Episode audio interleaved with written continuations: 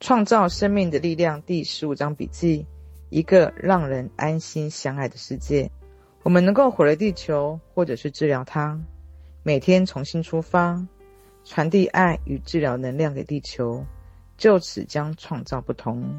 地球正面临的改变与转化阶段，我们将从旧秩序走向新秩序。许多占星家都称之为宝瓶时代。对于我而言，占星学、命理学、手相这些超自然现象的秩序，仅仅是描述生命的方式而已。占星家说，我们从双鱼进入宝瓶时代，在双鱼时代，我们寻求别人的帮助；但在宝瓶时代，人们开始进入内在，相信有能力自救，自主改变自己所不喜欢的事情，不是很美好吗？事实上，我们将变得更有意义与觉察，但我并不确定地球是否与我们一样的改变。情况已经酝酿相当长一段时间，像家庭功能失调、虐待儿童与破坏地球问题，即将一一浮上台面。如同其他事情一样，改变之前得先觉察，就像先进行的心念大扫除一样，我们才能够改变。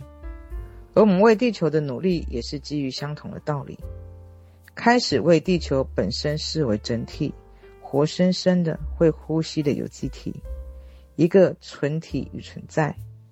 它会呼吸、心跳，也照顾它的子民，并且供应一切所需，以维持整体平衡。假如花一整天在森林或大自然里面的某个角落，你会发现，地球的所有系统是完美运作着，它以完美、绝对的均衡与和谐来创造本身的存有。但我们这些伟大人类却无所不用其极的借由破坏均衡与和谐来毁灭掉地球。我们的贪婪无限上纲的延展，认为自己全知全能，并且透过漠视与贪婪。正逐步的毁掉活生生会呼吸与我们共存的有机体。假如我们真的毁了地球，那能够住在哪里呢？珍惜资源，跟人们提到爱护地球时候，他们就被眼前所面对的问题给压垮了。似乎一个人的努力不足以影响整体的结构，但是事实并非如此。假如每一个人都贡献一点，就能够聚沙成塔。或许无法在你眼前有立即的见效，但相信我，大地母亲能够整体的感受到这一些努力。在后天免疫失调的支持团体里面，有一张用来卖书的桌子。最近我们用来装产品的袋子用光了，我开始在购物里储存累积袋子。最初我想。即便到周末，你也没有办法存够所需要的数量。但是老天，这想法是个大大的错误。有位同事也有相同的经验，他说，直到开始储存袋子以后，才发现自己一个礼拜消耗掉多少的袋子。当以大地的观点来看，许多树被砍伐，不过是为了顶多两三个小时的用途，因为我们通常最后把袋子都给扔了。假如你不相信，自己试试一两个礼拜，将收到袋子节省起来，并留意自己利用了多少。现在有一个购物布袋，假如购物的时候忘了带，我会要求售货员给我一个大袋子，然后同样的拿这个袋子继续在其他商品购物。我把所有货物都放在同一个大袋子里面，而不是一个一个小袋子，根本没有人会多看我一眼。显然这是合情合理的。在欧洲人里面，使用布袋子购物已经好长一段时间。有位英国朋友来访，喜欢在当地超市购物，并且希望带一些纸袋回家。他认为纸袋很美国味与新潮，这或许是很可爱的传统，但事实上，我们得开始全球化思考，并考量这传统做法对于整体环境的影响。美国特别讲究包装。前几年在墨西哥的时候，我参考当地的传统市场，并被毫无装饰的蔬果呈现给震撼了。这些绝对比不上美国超市的样子，但我看来却是如此自然健康。与同行的一些人却认为这看起来很吓人，也不吸引人。墨西哥市场的另一个角落有放桶子装的粉装香料，再次让我耳目一新。因为桶子相连并排，而且看起来如此明亮鲜艳。朋友说他绝对不会买开放桶装的香料。我问他为什么，他说因为香料没有放在小包装里面。我不禁大笑。请问香料被分装到小容器之前是摆放在哪里呢？我们经习以为常物品的包装方式，以致无法接受没有装饰与漂亮包装的物品。为了环境的缘故，让我们愿意瞧瞧那一些能够做些小修正。即便你只需要买个布置的购物袋，或刷牙的时候关上水龙头，你都会贡献许多。我们在办公室里尽量节约，大楼管理员每周都会帮我们捡重复影印的纸张，拿到资源回收站。我们也重复使用内有泡面垫的信封袋。假如状况允可，即便成本较高，我也会用回收纸张来印书。有时候虽然这不容易达成，但当我们了解到，如果持续要求，有一天总有印刷厂能够提供利用再生纸来印书的服务。只要提出环保要求，渐渐的就会有人回应我们的需求。借由制造环保需求，我们就能够群策群力，以不同的方式治疗地球。我在家是个有机的园丁，在花园里面有个堆肥桶，我把每天老旧的菜叶都丢到堆肥里面，生菜叶、树叶都是资产，让被我们用过的东西再度回馈给土地。许多朋友也会为我保留厨余，小纸袋装好放在冷冻库，等下次来访的时候丢进那个堆肥桶里面，变成滋养植物的肥土。由于回收的工作，我的花园里面产量丰盛，足够供应我的所需，而且非常美丽。食用滋养的食物，地球供应我们需要照顾自己的每一种东西，它拥有我们需要的食物。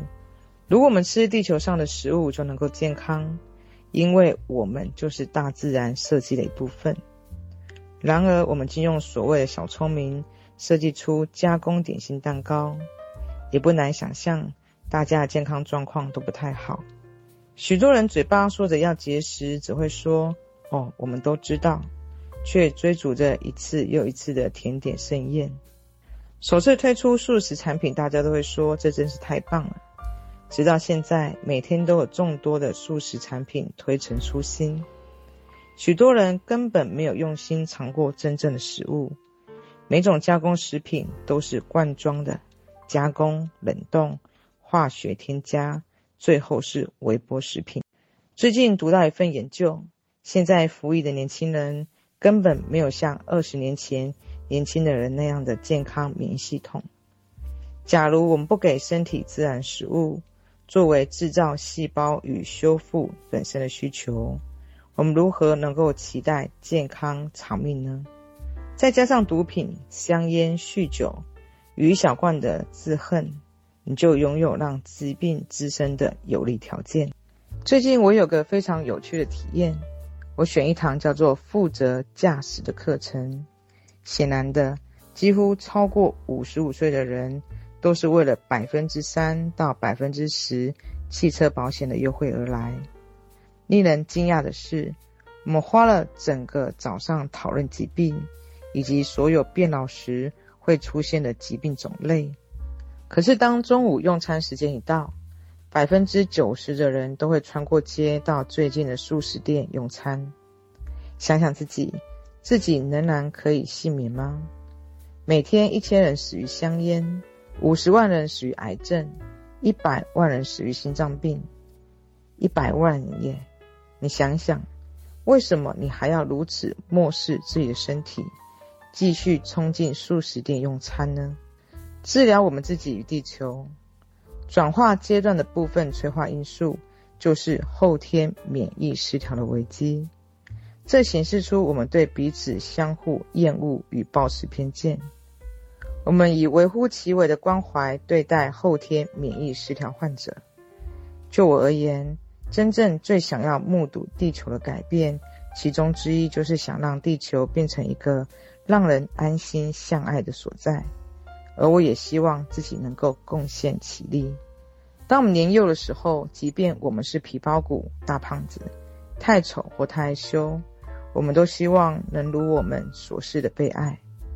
我们来到地球学习无条件的爱，首先是给自己爱，然后才能够同样的无条件的爱给予。我们必须处理掉他们与我们的概念。事实上，根本没有所谓他们与我们。只有我们，没有群体是可以被取代或被评断或较为低劣的。每一个人都是张那些人的名单，只要那名单还有某一些人存在，我们就无法真正净化自己。许多人在偏见习以为常的家庭中长大，也许这一群或那一群人不够好，但我们仅仅是为了让自己好过一些，就把那一群人贬低。然而，在我们还在说别人不够好，我们其实是在反映出自己不够好。切记，我们只是彼此的镜子。记得有一次受邀参加欧普拉脱口秀，我与五位表现优异的后天免疫失调患者上节目。录影前一晚，我们聚餐，那是不可思议的强大聚会，能量更是非比寻常。我开始哭泣。因为这是我努力许多年的目标，希望能够带出一份正面讯息给美国民众，这是有希望的。这群后天免疫失调在进行自我疗愈的时候，但却非常不容易。许多医疗社群告诉他们，他们快死了，他们必须在尝试与错误中实验不同的方法自救，但他们还是愿意去扩充、扩展。并超越他们的限制。隔天进行录影，那是非常美好的节目。我很高兴，一位后天免疫失调女患者也在节目中出席。我希望人们打开心胸，去了解后天免疫失调是影响到每一个人的。冷漠与忽视并不能够让我们置身事外。录影后，我退出了场外。欧普拉离开镜头后对我叫。路易斯，路易斯，然后走向我，并给我一个热情的拥抱。我相信当天我们传递出希望的讯息。我曾听伯尼·西格尔医生说过，曾经有人自助治疗各种形式癌症，所以总是有希望的。希望给予我们可能性，我们得努力朝前的工作，而不是双手一摊，说我无能为力。后天免疫失调的病毒只是做它该做的事情，只是因为政府与医疗前进不够快速，就让越来越多异性恋也死于后天免疫失调。这个消息让我心碎。只要后天免疫失调还视为同性恋疾病，它的危机与迫切性就得不到应有的重视。在后天免疫失调被视为一般疾病之前，还有多少正直的人将死于艾滋病呢？我认为尽快放下偏见，共同正面解决这个危机，那么整个地球也会得到治疗。然而，只要有人还在受苦，我们就无法治疗地球。你知道加州外滩的海豚正逐渐死于免疫不足的疾病吗？我不认为这是因为他们的性行为所致。我们污染土地太久了，以至于许多蔬菜已不能使用。我们也将河里的鱼杀死，还有空气污染，导致酸雨与臭氧层破洞。现在我们继续污染自己的身体。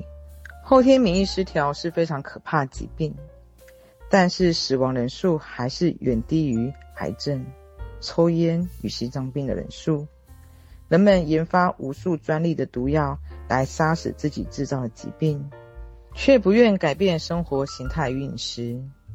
多数的人只是希望几颗药来抑制疾病，或者以手术切除，却不愿真正的治疗它。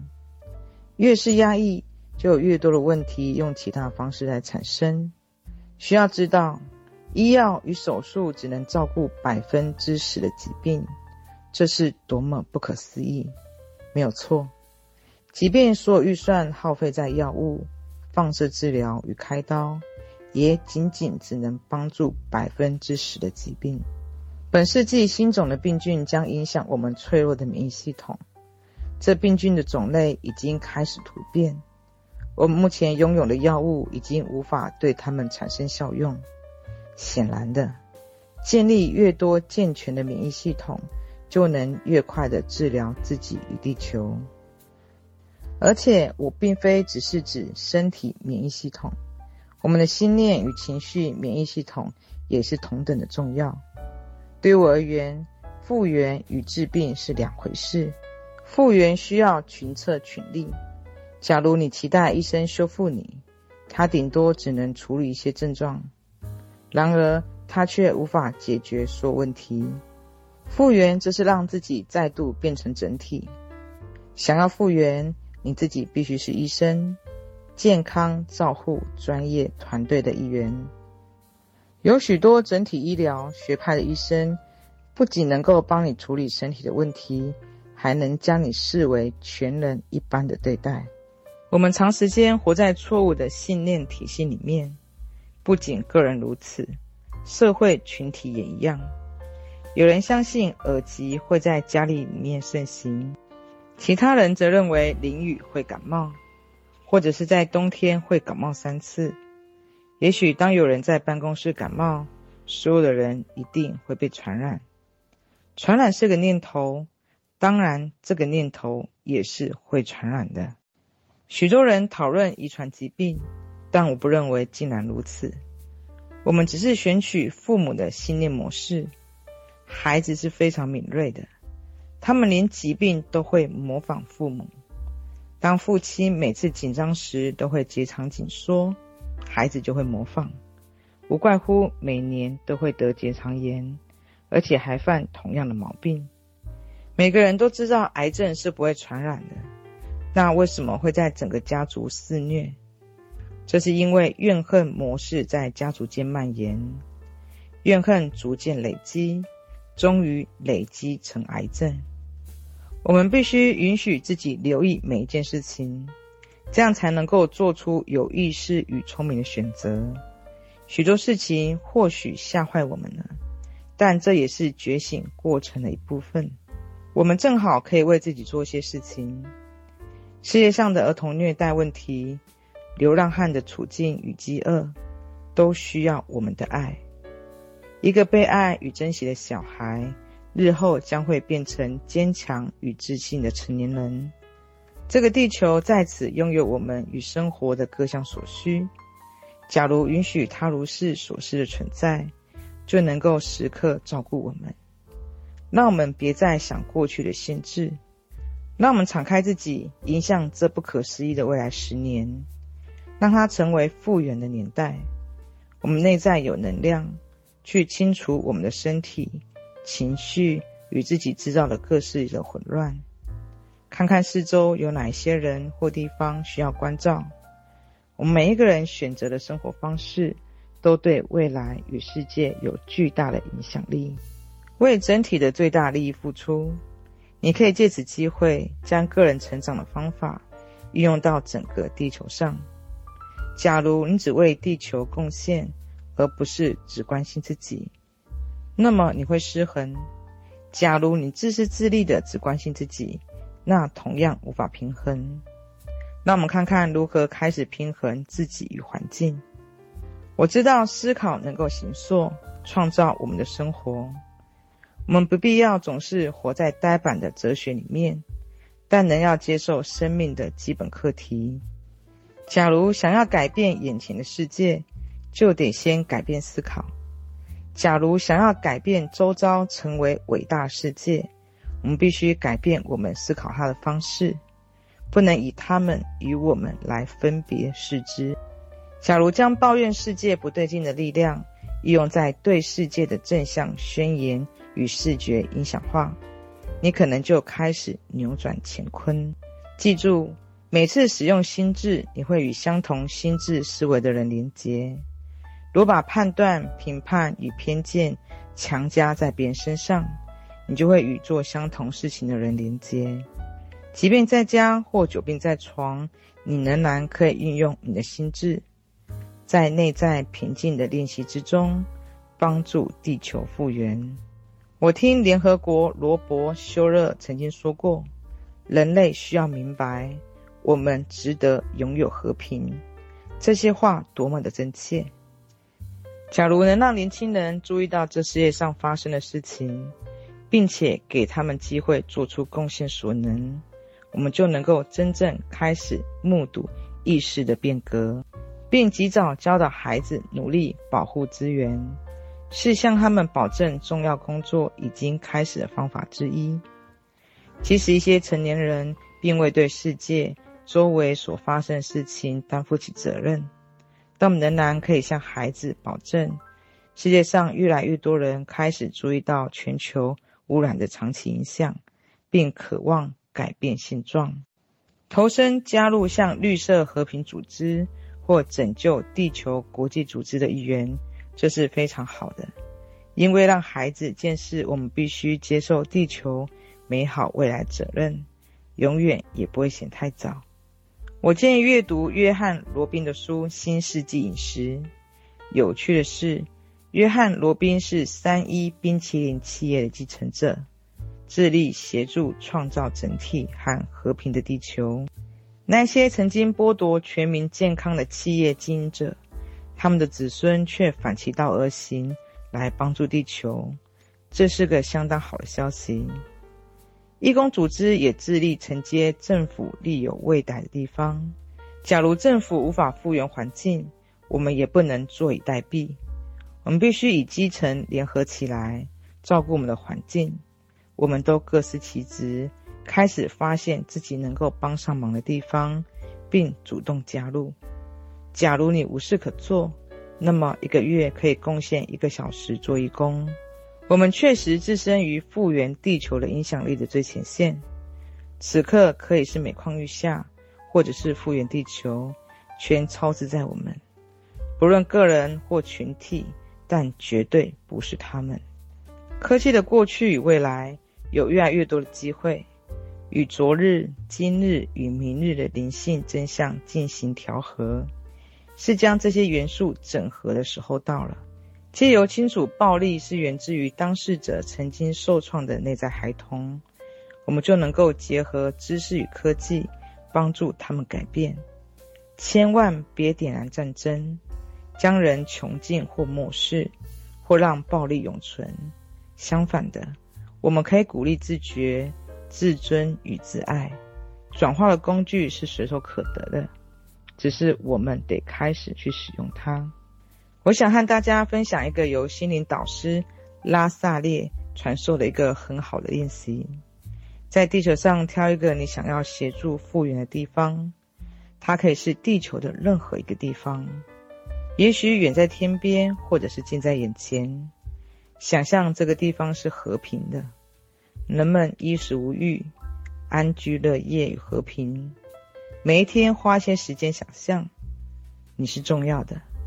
将爱带入复原地球的工作里，借由分享爱与在你之内的所有天赋，在这个我们称之为家的美丽、蓝绿色且脆弱的地球，开始改变这里的能量，创造生命的力量。后记：记得我一开始完全不会唱歌的时候，唱的虽然真的很不好，但却非常勇敢。在工作坊与支持团队结束的时候，也会带领大家唱歌。或许有一天我可以学唱歌的课程，但目前还抽不出任何时间。有一次有个场合，我开始引领大家唱歌，有位负责声控的先生直接关掉我的麦克风。我的助理问他：“你在做什么？”另一个工作人员回答说：“他走掉了。”这真是令人难堪的尴尬。不过现在已经无关紧要了，我自心里歌唱出来，似乎也开朗了些。在生活上，我已经历经一些不凡的体验，其中能打开我心里深处的，就是与后天免疫患者共事的经验。自此，我可以拥抱那个三年前根本不想要正眼瞧他一眼的人，因为我已经超脱许多我个人的限制。而我所得到的报酬就是找到如此充沛的爱。所到之处，人们都给予我最多的爱。一九八七年，我与助理来到华盛顿，呼吁政府帮助后天免疫失调的游行。我不知道会有多少人注意后天免疫失调，做出爱心拼贝，但来自世界各地许多人聚集在一起，并制造大块拼布来怀念死去后天免疫失调的人。而这些以爱制成且来自世界各地的布片，拼凑成一块庞大的彩色被单。在华盛顿的时候，布片开始区块拼凑，并在华盛顿林肯纪念堂里面展示。清晨六点，我们开始念出被单上的名字，同时人们将布片摊开来，与其他的布片并排着。你可以想见，这是相当感伤的时刻，到处都有人在哭泣。我依着名单站立着，等待念到名字。这个时候，有人拍着我的肩膀说：“我可以问你一个问题吗？”我转头，一位年轻男子站在我的身后，注视有我名字在上面的标记，然后叫了出来：“路易斯·赫！”我的天哪！接着，他情绪激动地将我扑向我的背弯，我们拥抱彼此，并持续哭了一会儿。终于，当他比较能够自我控制之后，他告诉我，他的家人多次阅读我的书。